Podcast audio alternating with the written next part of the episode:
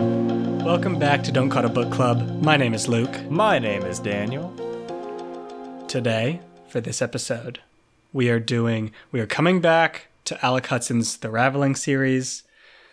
The final book, Sh- The Shadow King. We're doing the first third of it today. We have gotten up to chapter nine. That's through chapter eight.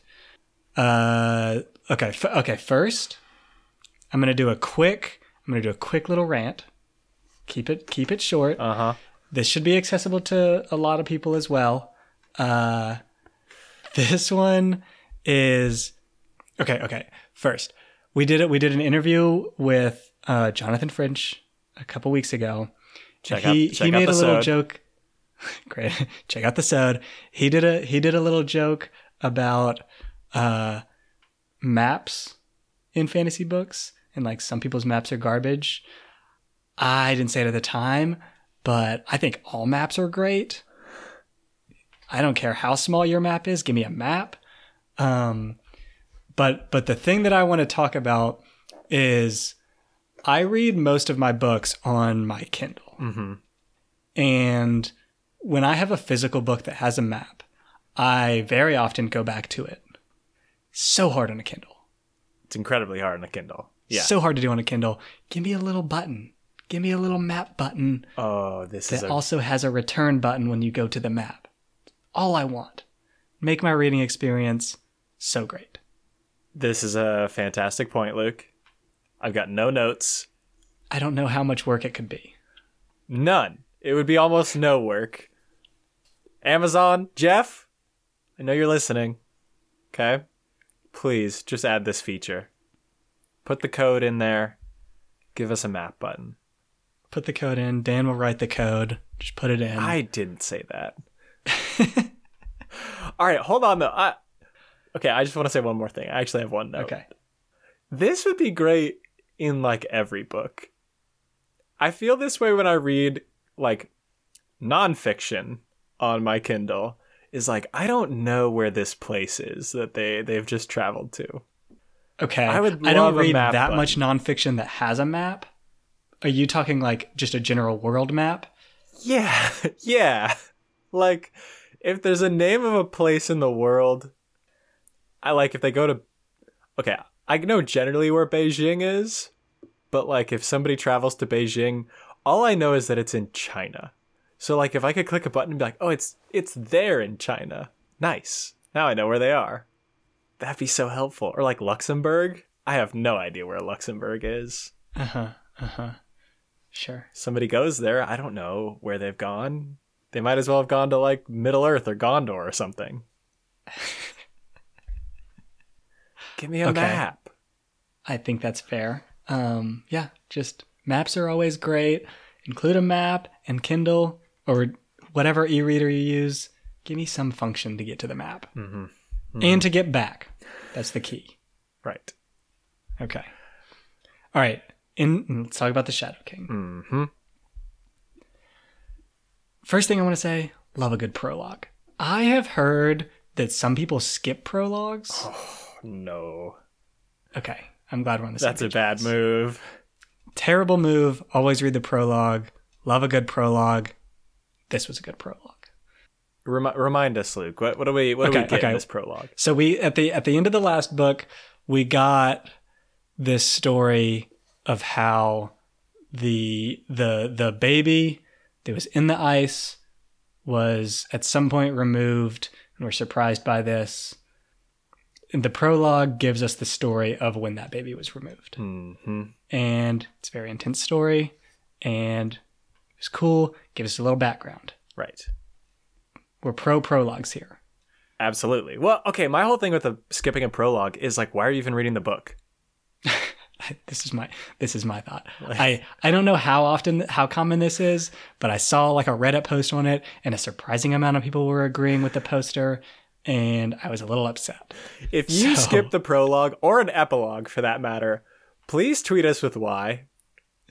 because I don't get it. Like what are you you're not reading a textbook that you're going to get some information, like some useful knowledge out of that you're trying to skip to the useful bits. It's just like fun. You're just reading a cool book. I don't I don't I don't know the motivation, but yeah, we'd we'd love to hear Tweet it. at us, please. Tweet at us, please. Make a Twitter and tweet at us. Uh, okay.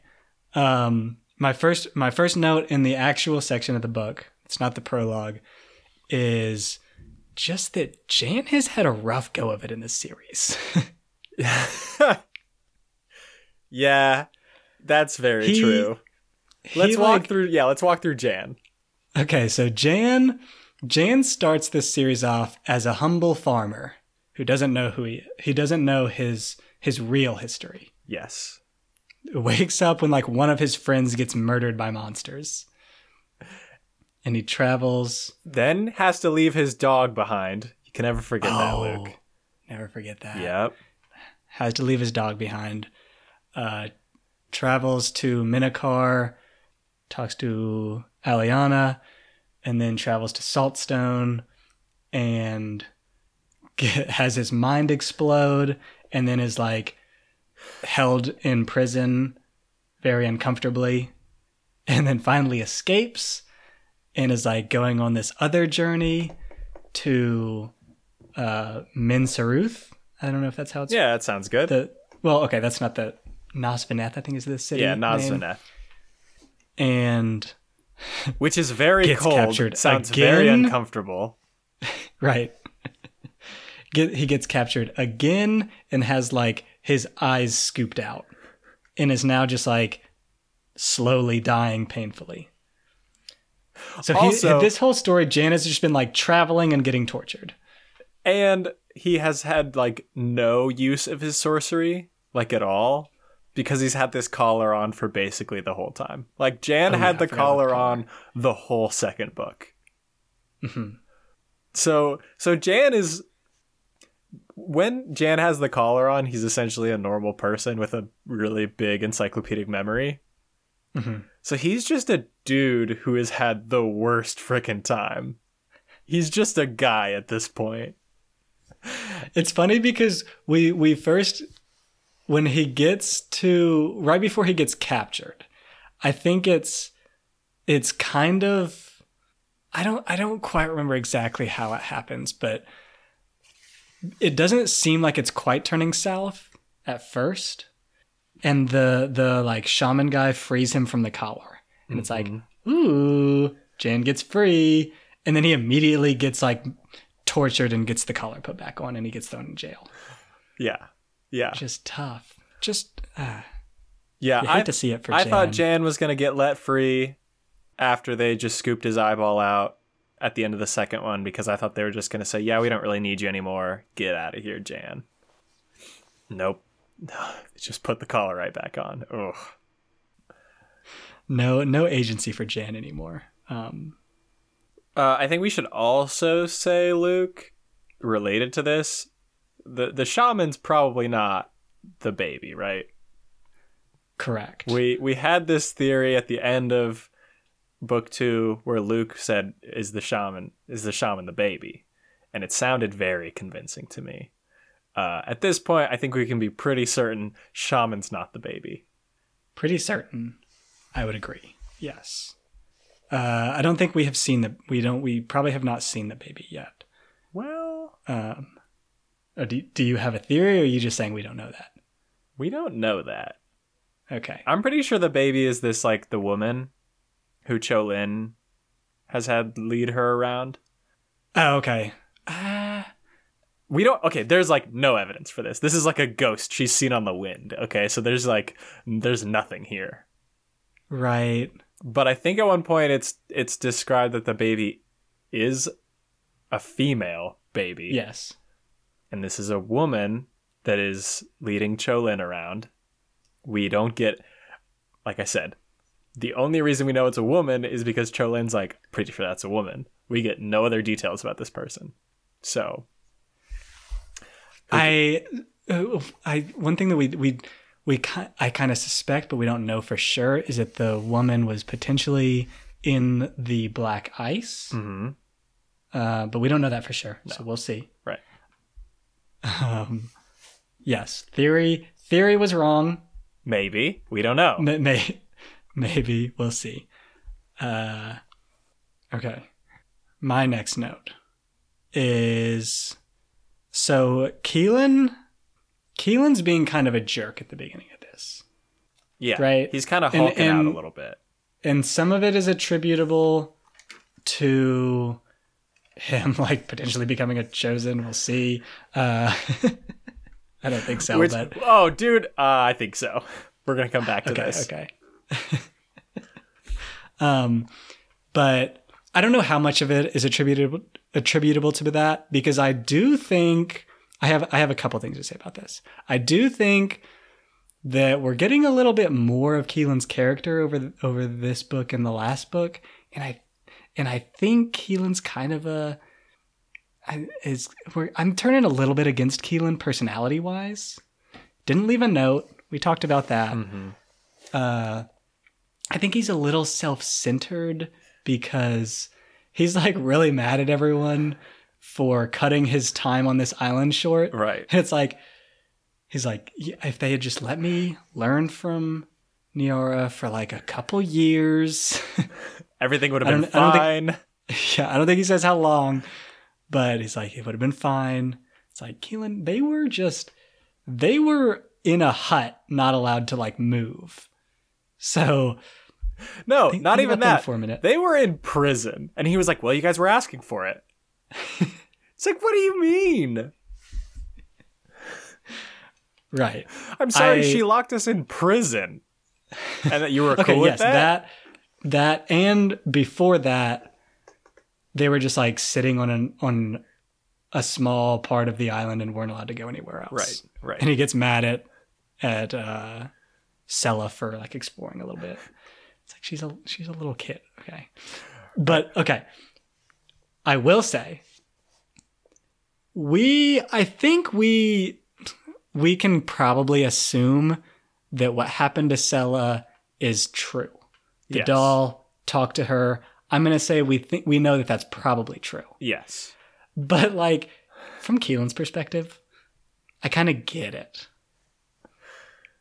Yes. If this if this uh 10-year-old girl, I'm, I don't know how exactly old Let's say is. between like 9 and 12. yeah. Who is like I think Keelan kind of views her pretty childishly and she has a pretty crazy imagination cuz she goes out and plays and uses her imagination to play that kind of stuff. Mhm. Uh, and she like through through this story of a doll talking to her has like ruined a lot of stuff. I might be a little bit like, is that true?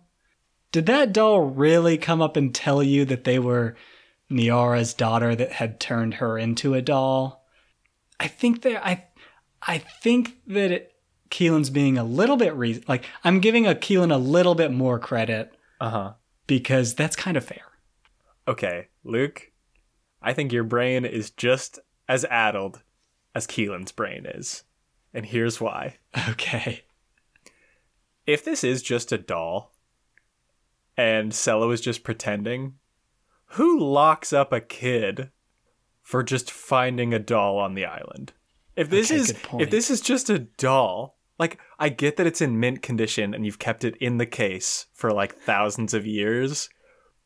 Imagine how much it's worth. You can't put a 10-year-old in prison for that. okay, fair. I didn't think about that. Yeah. So like either way, this is insane. Either way, Niara's response is questionable at the very most generous. Okay, that's fair. Yeah, yeah. To, to further this, like Nira, if you had just not reacted that strongly to it, I think we're gonna take your word. Well, I, I don't know. I still think we're going to take Niara's word over Sella's. Right. The move is definitely not to lock everyone up. Right. All right. Okay, But fair. but here's what I'll say in response to your point about us learning about Keelan's personality. I don't think we're getting Keelan right now. When I said that Keelan was like addled, I'm pretty sure that this cut, whatever he's got going on, is messing with his brain. I'm pretty sure it's he's he's having a little Hulk Hulk out action going on. Mm-hmm. Because I feel like, and we get it, you know, as soon as they leave the island in book two, he's like pissed at Senacus, but he doesn't know why he's pissed and he's like kind of conflicted about it. And then he gets so angry in this book that he passes out and his arm is like throbbing from it. So I'm getting a lot of like, this is not Keelan. There's something going on with Keelan about this. So I don't know if I'm chalking that up to his personality necessarily.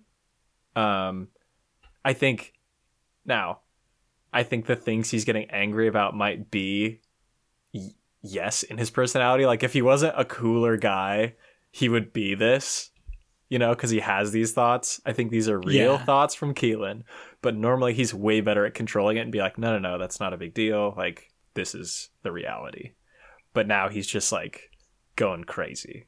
Like he's Right. Yeah, he's okay, hangry. okay. He's constantly hangry, is what I'm picturing. Okay, that's fair, and and I I agree with that. I I th- I think he's definitely the the cut thing is definitely a very significant part of how he acted in this circumstance. I think it's a little unclear to me how much hmm it influenced. Like obviously, it was a big part of it. Um, but I, I, I'm taking it a little bit as it's taking resentment, resentment feelings that Keelan is already having and just making them bigger. hmm hmm Which, which I, so I'm not faulting Keelan for like his entire reaction. Yeah. Yeah. But I'm, I'm still faulting him for not writing a letter. Got which it. we talked about in our last episode. Mhm. Uh, and before he got the cut, he was not acknowledging very much how shitty that situation was for everyone but him. Um, That's a good point. so I think I think he's definitely he's definitely still we still like Keelan, hmm but I think he's a, I think we're we're coming to a little bit of a a little bit of a realization of him being kind of self-centered. I think that's fair. I think it's also important to realize that Keelan was like a nobody, and then suddenly everyone was telling him, "Hey, you're like one of the greatest sorcerers of all time, Right. and you're this incredibly special sorcerer who we need to solve all these problems." So, you know, I'm not going to blame Keelan for letting it go to his head necessarily, okay. but Sure. I think he is still letting it go to his head. It's kind of like how um I still love Justin Bieber. Okay, interesting, interesting choice. I I was uh cuz he, you know, he became famous overnight and it's just, you know, what are you going to do? What what are you going to do? That's a good Still love you. Justin. Come on the pod. Love to have you. All right, we need we're leaving this behind. okay. Um I have a problem with what happened with Pelos or Pelos, the fishmonger. Mhm. And this gets at a larger thing that I have a problem with in this kind of a situation. And so the situation Pelos was in was he helped Keelan, you know, get away and go find the Silver Sorceress. And then some authority figures question Pelos to find out where Keelan went. But Keelan is a loyal friend and doesn't give up where Keelan went, so he gets tortured and probably murdered. And this this happens in a bunch of stuff where somebody's really loyal and they get tortured and killed for not giving up their friend's whereabouts. Dude, give up your friend's whereabouts immediately. But not the actual whereabouts. Easy. There should be a million goose chases happening. This is this is why it's been like decided that torture doesn't work Right. In in in modern times. right, right.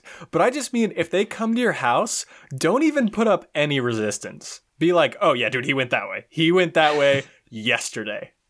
Like, yeah, I didn't know he was in this much trouble. He went left on Johnson Street.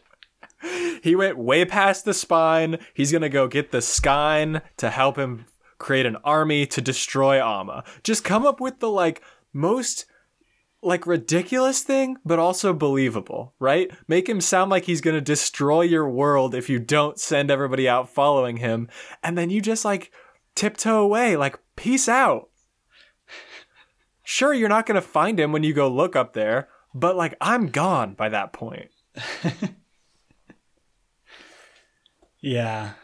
And this this happens so often where somebody will just like they won't say anything. They'll be like, "I'll never tell you anything." It's like, tell them everything. Tell them literally everything. Everything you can think of. Yeah. You could even get away with just like constantly telling them stuff. And they like know that it's wrong. Yeah. Right. But they're like, okay, I'm not going to get any more from him. Exactly. At the very least, they're just gonna kill you then, because torturing you doesn't do anything, right? Because they're you're just gonna be telling them lies anyway. Right. Ah, it was just This is this is day one torture survival stuff, Pelos. day one. Can't believe you haven't thought of these already. Uh, ridiculous. I think that's a good point, though. That's, and I don't know. I mean, maybe. So we have no idea what happened to Pelos. I will say that. Ooh. So maybe maybe they took him without asking any questions, and they're like, "We'll ask him the questions when we get to the torture chamber." When they get there, he just like says everything like we're saying, and then they just killed him. Possible. You're right. That is possible. I doubt it. Cause like, why do you even bring him into the torture chamber if he just if you show up and he immediately says, "Oh yeah, they went that way." Mhm. It's like, all right, well, we can either just kill him here, or have a nice day. Tip of the hat. See you later. Sure.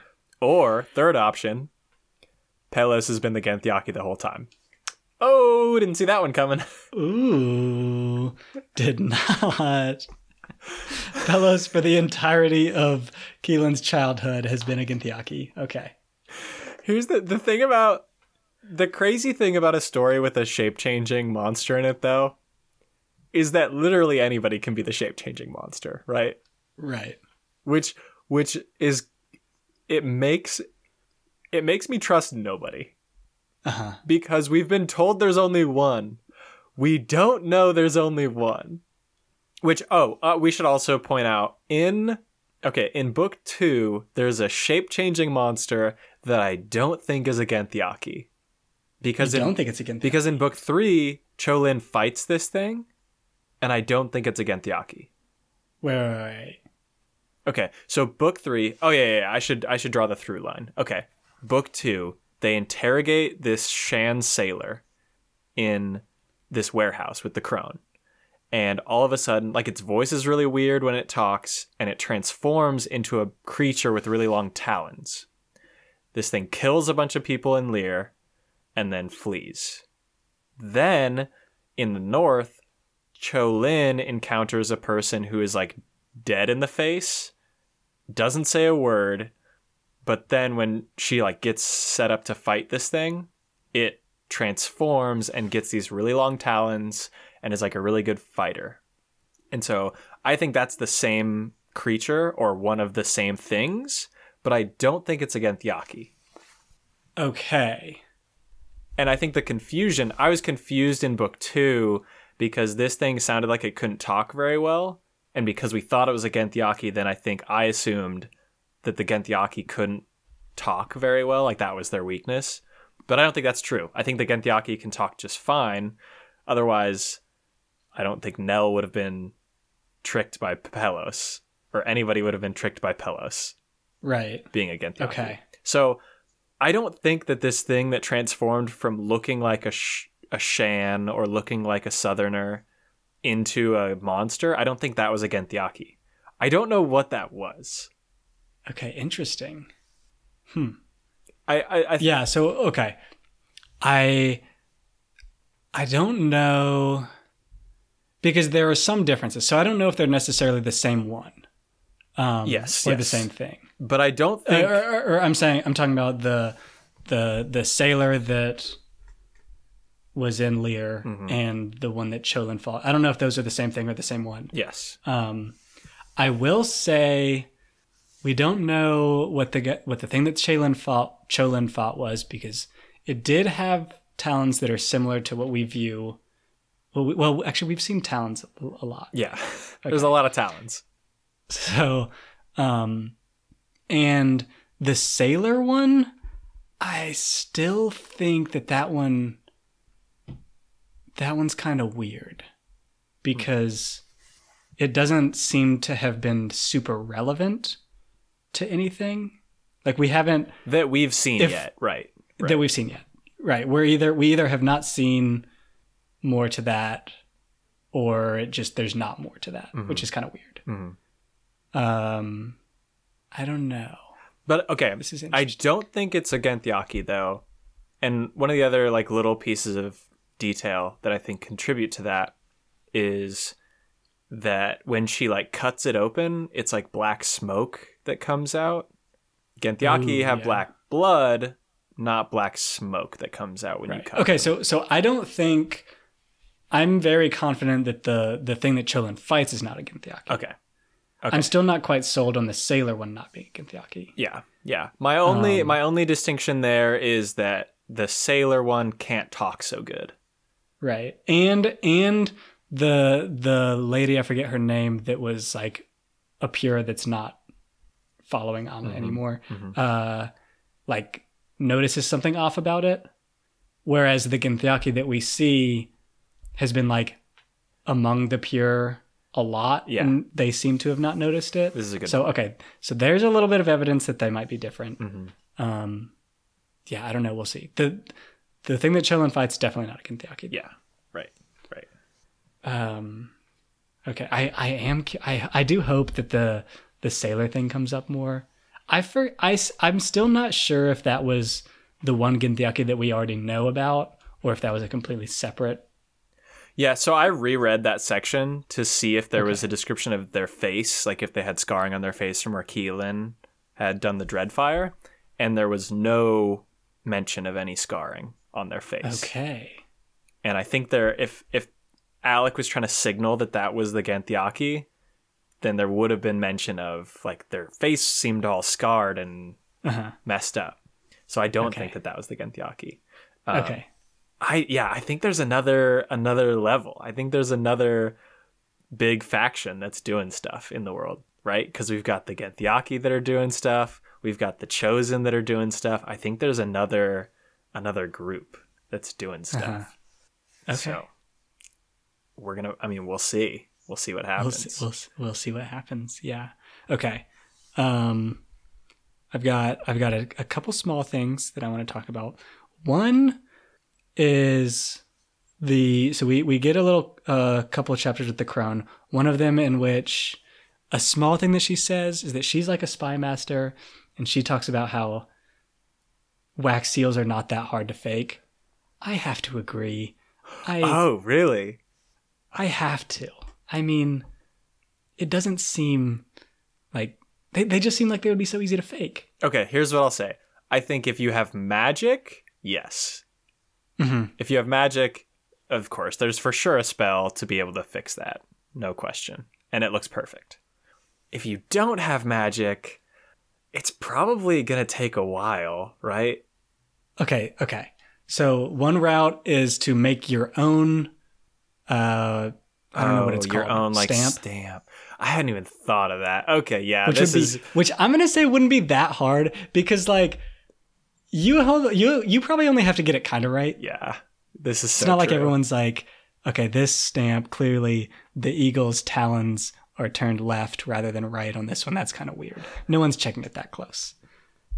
Uh, the other thing is there's got to be some kind of way where you can just lift this the seal a little bit. Oh yeah, where you don't have to break it, you can just like unattach it from the paper and then There's gotta be a reattach it. That's so true.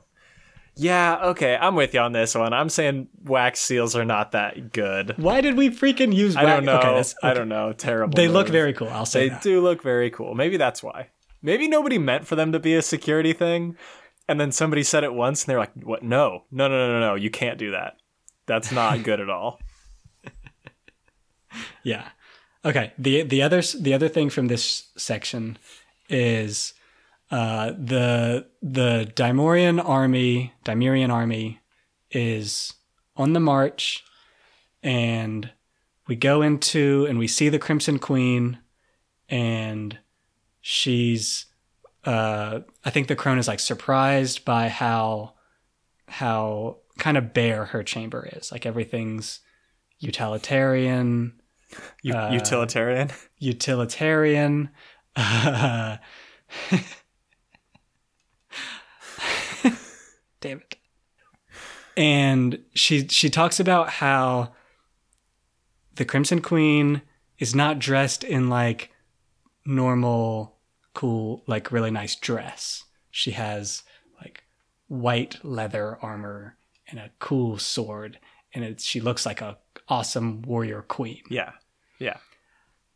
So I will give her credit for having a not super lavish tent. hmm I'm not giving her credit for wearing dope armor because, like, you, I, I, I feel like that this this is kind of like, oh, she's taking this seriously. She's wearing armor. I think that that there's a very easy argument to make, which is is not, I'm sure, is not true in this case, but if someone wants to look really cool and that's their goal, wearing dope armor like the one the armor that she's wearing would be the go-to here. Right. So like you don't get credit for for being utilitarian damn it for being utilitarian in wearing armor in this circumstance because this is the circumstance where that looks awesome. Yes. Does that make sense? You know that that makes total sense. Uh, my my note on this is that like okay, this this is her power suit. We we talked about in book two how she was still wearing like the makeup, and we were like, dude, you don't need to wear that. You're it's clear that you're the most powerful person around, so you don't need to put on a front. And we said that it maybe it was her power suit. Maybe that's what she felt that she looked the coolest in, and so she just wanted to wear that. No, no, no, no. What she's wearing now is for sure what she feels like she looks the coolest in, Mhm. which of course she does. Right. She My- looks fantastic. My only thing about it is that it's probably a little uncomfortable to wear armor all day. So, like, that's my only thing where sure she looks very cool and of course i would i would dress that way if i wanted to look cool. But she's definitely wearing it all day. Uh maybe. Uh no. She's definitely not wearing it all day. But it's uncomfortable. So that's the only bit about it that's like she's putting up with a little bit of discomfort to look so dope Yeah. I would Okay, I'm actually going to I'm actually going to go further here. Now that you've said that. okay And I'm going to say Okay, okay, okay, okay. First off, uh we we know that she does she does like makeup and uh the kind of dress that she wears for appearance. Mhm. And that's totally normal. Mhm. And but the crone I think is giving is is is trying to give her credit for not doing that in this circumstance. mm-hmm. I'm going to say that that's exactly what she's doing in this circumstance because she doesn't need armor. she doesn't need armor. right She can make armor of her own like sorcery. For, yes yes and as you mentioned, it's probably pretty uncomfortable. hmm So yeah, she's for sure doing this to look dope, which is successful and I don't have a problem with it. I just I just don't agree with the crone like applauding her for being smart and wearing armor. luke i'm disagreeing with you again Okay. Here's what it is. Here's what it is. I've cracked it. The Crimson Queen, both of these are her power suits. When she's at court, her power suit is looking like she is a member of the royal court. It's it's dressing up for these like noble people who expect her to look a certain way. When she's on the warpath, she's dressing for the generals. She, she's dressing for the commander of the cavalry to get cred. She's dressing how they expect she should be dressed to be in command. And so wherever she is, she's like a chameleon. Wherever she is, she's dressing how she needs to to get things done. And I think that is why the crone is saying she's doing a good job. Because I think the Okay. crone is also very aware of what she needs to look like and how she needs to navigate the world in order to get authority. And I think she sees the Crimson Queen doing this and says, Yes, this is how you get these people to listen to you, is by wearing dope armor when you need to. I don't think she's saying, "Oh, you look this is very utilitarian of you, like you're eschewing this like lavish lifestyle for this like hard lifestyle that you've chosen out here." No, no, no, no, no. I think she's saying, uh, "You're playing to your audience very well." Okay. I think that's fair. But Okay. but I will say that uh, I am definitely her audience when she's on the warpath because like this sounds Oh, so cool. It sounds it sounds awesome. Yeah. Uh, I don't know how you got white leather and why it really works here, but that's I don't I'm not I don't know what that really looks like, but it sounds like it looks really cool. Um, You know what it you know what, costume designer, well done. you know what it sounds like to me, Luke. Huh. It sounds like a flex. Have you noticed the number of flexes in this book so far? Yes. Um, People people are constantly flexing. And okay, they've there have been flexes in the past books. But like the number of flexes in the first part of this book is insane. Okay? The first the very first chapter, the Genthyaki, who is allied with the betrayers, comes into the prison cell that he's keeping Cho Lin, supposedly the only person who can kill the betrayers, with her sword, smashes it over his knee in front of her, and then drinks the soul that was in the sword.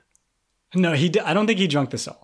I will say that. Okay. Well, Which okay, which which I'm actually gonna say furthers your point because he very easily could have like just taken the sword with him and drunk the soul later. this is exactly what I mean. That is an insane flex. Okay? Another insane flex. The betrayers apparently only one person can kill the betrayers or enslave them or put them back in the chest, and it's Cho Lin. And they keep Cho Lin alive and decide to kill her by throwing her in an arena so that all of the Skein can watch this gladiator battle. That is an insane flex for the betrayers to make. The Crimson Queen is constantly flexing.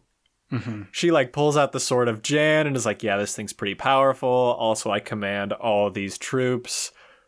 Uh, look at me and look how powerful I am." There's just so many flexes going on. Alyanna is like, "Yeah, there's this huge spider who has all my stuff. Basically, is like a public storage unit for me, and I can now fly on this thing." Just like so many flexes happening, it's uh-huh. insane. I love it. Okay. Yeah, that's definitely true. Definitely true. Let's see. Okay. One thing I was kind of surprised by is how large of a role this one Ginthiaki keeps playing. Right. Uh, I don't have that like much else to say about that. I just keep being surprised that the Ginthiaki keeps coming up. Right. Like Um, the based on the fact that they were a servant to Alyanna and kind of their role in the first book, they didn't seem like they were this big of a deal. And I think now I think it does two things now. The first is makes the Genthyaki seem way cooler than they did in the first one. And it makes Alyanna look way more powerful. Because Yes. if this person is like undertaking a apocalyptic or if this Genthyaki is undertaking an apocalyptic thing and Alyanna was able to control it by herself along with the betrayers, she's got to be pretty powerful, right? right. So yeah, I think I was also a little surprised by it that like the Genthyaki is one of the main bad guys here, but I think it does a lot for Alyanna's image. Her brand mm-hmm. is her brand is sky high right now. Her brand is sky high right now. And I, this transition is going to be good. I thought that it was going to be getting even higher because for a second there, I kind of thought you might have been right with a redemption arc. When she comes in and saves Keilan. Uh-huh. Uh, I don't think that that's the. I, I still don't think that she's getting a a, a normal redemption arc, like in which she's a good person. no. But uh, but we might start we might start cheering for her a little bit. Um, Yeah, I'm getting a feeling like she's going to help out everybody and then at the very end when things are about to be like conquered and we're about to win, Alyanna's going to be like, "Just kidding. Now I'm going to take power and control over everything because I'm Alyanna." And there's going to be a conflict there where we think it's almost resolved and then Alyanna's going to be like, "Psych, I was doing this all for myself anyway." Okay, sure. I could see that. Um, she's so she's. I guess we're still not totally sure if we're on the same side. Yes. Um, yes. But even if we are, she's clearly doing it not for the right reasons. Uh, okay. My my next and the last few of my notes are about this old Shan story when the Yeah. Yeah. Let's about how the betrayers were. let's talk about the raveling. Okay. So we get it's this this this scene where they're going into the uh I don't know what I would call it cavern or something like that.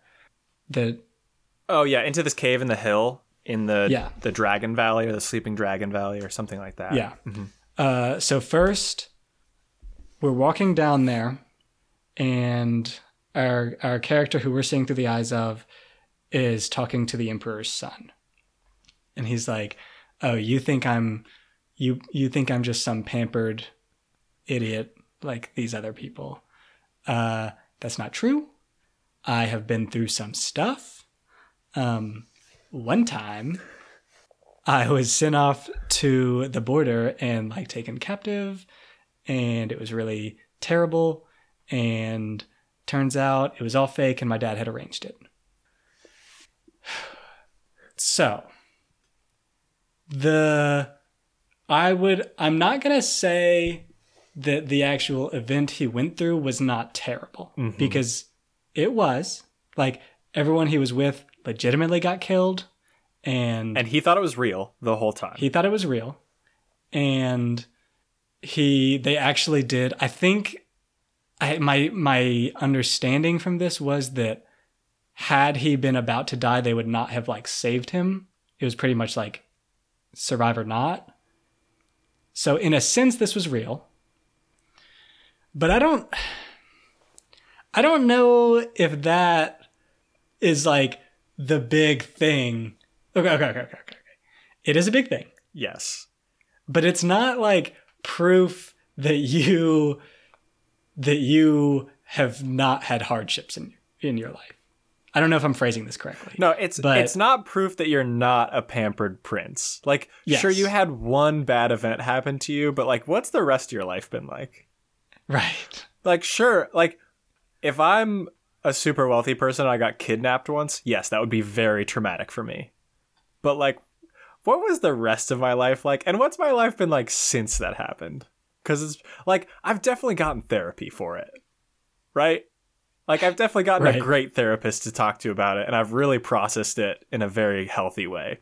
Whereas this mm-hmm. concubine that he's talking to basically had this happen to her and she definitely didn't get a therapist. No, she got the opposite. She got sent off to like She got sold into sex slavery. pretty much. Uh yeah, it's um I think he's just he's th- this this story is doing a lot of work for him. Yes. He's been using he's definitely used this story a lot, hasn't he? Uh-huh. He talks about this whenever he thinks it'll it'll get him an advantage with somebody. Right. He's like, "Hey, I'm just like you. You know, I grew up in a small town. My my father owned a small business, and uh, you know, I just I just made it. I just I worked hard, and uh, and that's why you should vote for me. You know." Exactly. Yeah. Uh, okay. So they get down into this cavern after he tells this story, and we learn about the system of warlocks where normally how it works is there's four warlocks a spring a summer an autumn and a winter and they're like the head warlocks of the shan em- the shan empire.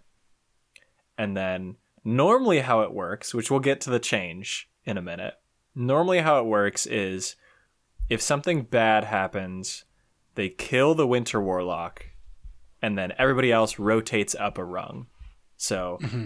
spring becomes summer, summer becomes autumn, autumn becomes winter. And now they have again four warlocks and they kind of rotate that way. And so it's usually the it's always the oldest one who gets sacrificed at the end.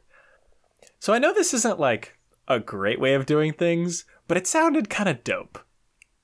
Like Well, it's it's very well. It's it's a it's a good system for the for the problem yes, like or for wh- what they're interpreting the problem to be. Exactly, exactly. And like I kind of really like the idea of you know, you kind of rotate through the seasons as you're the head warlock. Like when you get started when they're like, "Hey, do you want to bring the spring warlock?" There's definitely a moment where you're like, "Oh, I mean, at some point I'm going to have to be murdered." But like I'll probably be pretty old at that point. That's okay. Let's go for it. Also, the autumn warlock's robes are really cool, so I'm, I'm right. I, yeah. The the good thing with this is that you don't have to be you don't have to be stuck with one set of robes. Mm-hmm. And, You just have to- the the robes are obviously not the only thing, but you don't have to. You can be you can be you get to be all of them. Yes. You're not like you're not like applying to the program and you're gonna be like I have to choose. I'm gonna go summer. Ah, damn! I should have gone spring. No. No, you get to be all of them. That's a that's a, that's pretty nice. Yeah, so I think it's very cool. I kind of like the system. Okay, apart from the like human sacrifice bit, which isn't super cool. Granted, it is the oldest one at least, so you know, it's kind of like way better than what they what they end up going with that causes Right. all the problems. We're gonna get to that in a minute, but let's let's pretend like we are in the old system where you kill the winter warlock when when something quote unquote bad happens. Right? Because that's why they do this sacrifice is some tragedy happens in the land. How Uh, okay, okay. One one thing that I will say Mhm. is that there are patterns to the bad things. Like they're not just being like, "Hey, uh, a bunch of people died in this one city for because of the flu." Uh-huh. They're being like, "Okay, we're getting a lot of earthquakes." Yes. It's it's a specific type of bad thing that has to happen. Okay, yes, that's true. But how much arguing do you think the Winter Warlock is doing when they're getting close to being like, I think we need to do a sacrifice? How much do you think he's saying like, oh no no no no no no no this isn't this is not the thing. Trust me guys, I know it seems like it's really bad right now. This is uh just because the king farted too much. The emperor farted a lot and uh yeah, that's how earthquakes happen. So Right. we definitely, definitely don't need to do a sacrifice. Definitely not. I would be totally for it. Listen, listen. I would be the first one to say we should do it. Trust me. But like, this is not going to help. I know. Oh, that's a good point. I yeah. Like, this makes me this makes me think that there's there should be an authority and there probably was outside of the warlocks that decide when to do it i would have to guess because like but like, who, who would be better to decide? It seems like the warlocks are the elite intellectuals of this place, right? So you would feel like maybe, maybe the three who aren't the winter warlock are the ones who decide. yeah that's what i was going to say but the only thing is that i i also think that they might have a small incentive to not because they're moving up on the list. right Yeah, yeah. uh I, yeah i don't know i think you got to leave it to like an independent commission Mm. Uh, but uh, the, the other the other thing that I'll say about this is that this is a a secret. Yes. This this whole process, Mm-hmm. and I definitely understand why it's a secret now, because Because they're Well, okay. murdering children. but but I I I feel like when it was the warlocks that were being sacrificed, Mhm. I feel like if I'm the warlock, I want that to be like kind of public. Like for for one thing, I don't I don't know what it could necessarily hurt, Mhm. other than maybe like your warlock recruiting abilities. Um, but I feel like you got to be like, yeah, I'm making this huge sacrifice, everybody. Right, right. Give me Listen some up. give me some cred. Right. I don't know. I I actually wonder if it was a secret before they started murdering kids because think about it. They well, okay. So I I'll kind of go both ways cuz one, everybody's going to know there's a new winter warlock. Everybody's going to be like, "What happened to the old guy?" Like you guys went off into the woods and then he didn't come back. What happened to him? Right. Uh, and why does that new kid dressed up like the spring warlock? Hmm. I don't know. I don't know about that. Now, you could just say, like, oh, he died in his sleep and we appointed a new person, right? That's how you could just, like, push it off. But I feel like if there's a big procession going out into the woods, people are going to know. Right. That's so. That's another part of the reason why I'm surprised that they didn't make it public. Yes. They. Are, do we get that they didn't make it public before? Yeah, I guess we, because, Well, I mean, it's only been like 70 years yeah, since that change. yeah. That's true. Um, but then the ah, person there's that other. I guess they don't want that whole. Like, they don't want the knowledge of this cave. I guess to Mm. be, which is fair. Yeah, I think that's fair.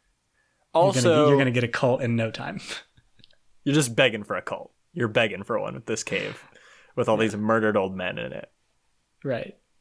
Um, Okay, uh, let's see. but then related to this, so I'm the Winter Wizard. I really don't want them to kill me. How quickly do I go? Do I go to the idea of child murder though? Like, like let's say I'm, I'm, you know, I'm debating with the other warlocks and this independent council. Like, no, I don't think it's time yet. Nah, I don't. I really don't think this is the one. And they're like, oh, we're pretty sure this is the one. Do you try? Like, what other things did he try before he's like, no, no, no, for sure a kid, for sure a kid. We got to murder a kid instead of me. That's gonna do way better. Do you think he was like, maybe if we have a chili contest, like if we all make our best chili and put it at the at the front of the cave, and they're like, mm, I don't think that's gonna work either. Okay, okay. So I will. I'll say. Uh, we do know that they have to. They have to sacrifice someone, or I think they know that they have to sacrifice someone that is that has sorcery abilities. Yes. Um, so maybe they don't. I, so I don't think there were quite as crazy of options at this point when they made that change. I will say when they were figuring out how to appease this, the raveling, Mm-hmm. whatever, um, that had to be wild. The first time you mean? Right. When they were like, uh, what if we just start killing people? All right, well, who are we gonna start with? Maybe the oldest guy? Uh no, not the oldest guy. Maybe they, yeah, maybe they got it on first try. I think they might have got it in one. They were like, hmm, well, this thing seems hungry and hungry for magic. Let's just kill the oldest one here and then maybe it'll stop. Ooh, yeah, but hold on, Luke. What if they did that and it worked, but it would have worked with like a horse? Ooh, Like that's a good this point. thing was just hungry and they thought it was craving human flesh, but in fact, Yeah, we don't know how much they've tried. Yeah, maybe this is the first thing they tried. Very possible. Um, okay, okay, kind of, kind of in this, in a similar vein. Actually, probably not in a similar vein. Okay, the thing about this is they, so they go and they do this, and there's like kind of a lot of people there. yeah. Uh, how many plus ones are we giving out for this? I'm gonna say too many. Uh, Definitely too many. I agree. Like, okay, we're gonna go to this secret ceremony where we sacrifice a child. Uh, you can bring two friends. please, please note on the invitation if anybody has dietary restrictions. It's like, can I bring my kid? Well, that's gonna count as one of your plus ones. So Yeah, it's, you only get two of those, so be careful. unless Um. unless your kid is magically talented, are they? Do they happen to be talented? right. Uh, okay, let's let's go. Let's move on to what happens afterwards. After the raveling, No, no, no, no. After they sacrifice the kid, yes. and there's like the little ghost kids. yes. Uh, obviously, obvi- I'm gonna say I'm gonna say obviously you don't free them. Um. Okay. Okay. Yes, I agree with you. I agree 100% with you. But you like just watched them be murdered, right? Uh-huh. So maybe you know something bad's gonna happen. Maybe you're pretty sure something bad's gonna happen. But you're like, yeah, this whole thing sucks though. Like, I kind of want it to be. I want this kid to have his revenge. Okay. So that's my only that's my only qualm with it. Cause otherwise, yeah, you don't you have a demon ghost kid in your room, you don't let him out. Just give him like a sandwich or something. Yeah, give him a sandwich. No, you okay. And you you might learn a little bit first. I mean, okay, we're acting on emotion. I get that. And maybe if you try to ask, you you don't know that people are going to tell you the truth or if you ask, people are going to like lock you up or something. Right. Very possible. Mm-hmm. I'm just surprised at the confidence that they have, I guess. Yeah, I uh, I agree with that. Yeah. Especially especially since it's called Sleeping Dragon Valley. Yeah. And you know, you know it's there, right? Like we're all we all know it's a dragon in there I have to I mean or some kind of snake or worm. it's called Sleeping Dragon Valley. right. I don't know if it's Valley, but something like that. At the very least, we need to do a cost benefit analysis. Like, okay, murdering kids to appease a dragon, not great. That dragon murdering everyone in Shan, probably also Right. not great. Right. Uh, okay. Okay. The this this leads me to my to my last note that I have on this, and this might be controversial. Are the betrayers overreacting? Ooh. Because it's like, okay, I get it. You were murdered. That's not great. It's not great. And, um, yeah, sure, it should have been it should have been the old warlock. Mm-hmm. That's that's how the system has always been. Ooh. But like a lot of people get murdered, and they don't in the world. Okay. Yeah. A lot of people get murdered for like five bucks. Oh, this is super depressing, Luke. Okay, we might. Okay, okay, okay. You're right. Uh, and I, I will say they get revenge, right? Yes, Like they kill the Winter Warlock for sure. They kill him. So that's that seems like we're done here. right. I I, agree with you actually. I think they are overreacting a little bit. Now, Okay, uh, it's explained a little bit in that they're kids, right? So they're still children. hmm So I think maybe, yes, they're overreacting. But like your kid would probably do this if they had godlike powers. yeah, yeah. Okay, okay, okay, okay. I. yes, and I, th- this whole exercise is a little bit stupid because, uh, like I'm treating them like a normal human, like adult almost. Right. and they're a dead spirit. So the question is ridiculous. Something else is going on. Yeah. yes, yes, yes, yes. But I think I just think I think the punishment outweighs is is not does not fit the crime a little bit. Now- and I will say this. Okay, I will say this. I don't know. We we don't know if this is gonna be a weird thing to say. If sacrificing a child versus sacrificing the oldest man alive like maybe there's a difference in in value there like maybe the old the old dude gives us like 15 years if you sacrifice, you sacrifice a child you get like 50 years uh, Luke, I have a response. I'm not. I have a response I'm not to saying. this. No, I'm not saying worth. I'm not. I'm not. I just think that we need to have a conversation about that. No, no, we don't, Luke, because it actually works the opposite. Because guess Oh, what? does it? Because guess what, Luke? How old do you think this old Winter Warlock is? Uh, I think they literally say he's over 100. Yeah, so let's say 110, maybe. Sure. Give him a little wiggle room. When do you think he became the Winter Warlock? He was young. I'm gonna say. I'm gonna say. I think they said that they did this last like 30 years ago.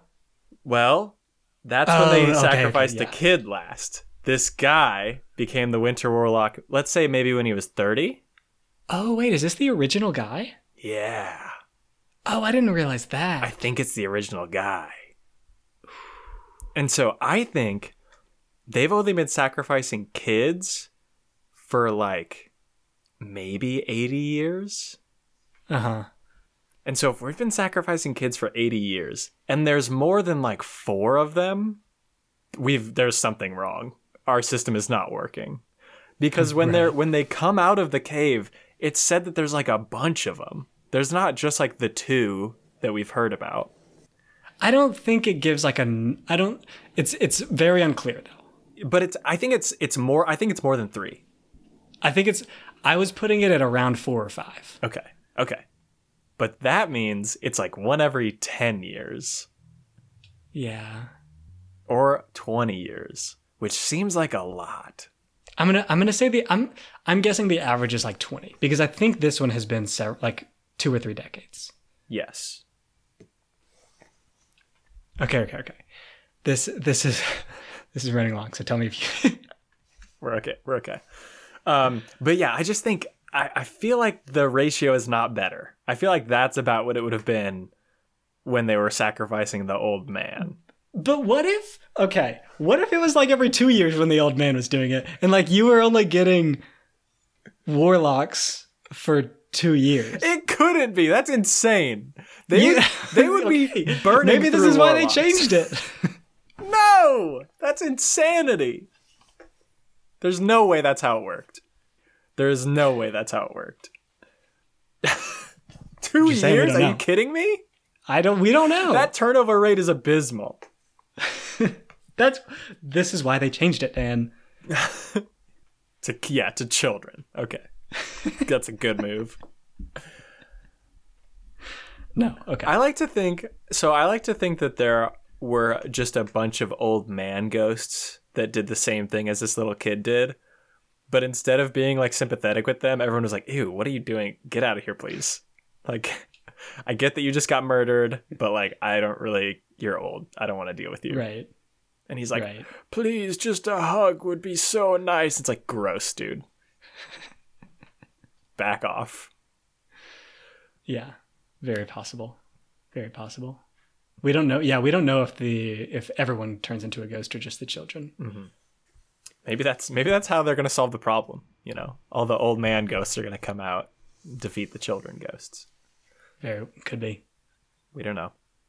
Don't know why they didn't do it before, but um, that's why I you know that's why they stayed in to begin with. Lazy. That's all it was. Laziness. Uh, real quick, my last note. Did we get a throwback to Jan from the very first book when Keilan and um everybody go to that little village? I think I think so. When she talks about someone nearby getting killed by like something with big claws. In the summer? Yeah, yeah, yeah. yeah. I kind of like that. I kind of like how a lot of things tie back to the same places. Mhm. Mhm. Okay. I just wanted to Yeah, make sure we, we had eyes on that. I, I think so. Yeah. Pretty cool. Pretty cool. Pretty cool. pretty cool pretty cool um so next week we're gonna be coming back we're gonna read the next third of the shadow king maybe we'll find out who this shadow king is ooh Oh, we don't even know. We don't even yet, know. Yeah. What's the title even mean? well hopefully we'll find out but uh, in the meantime we'll keep coming up with hot takes And we'll be keep acting like dumb nerds.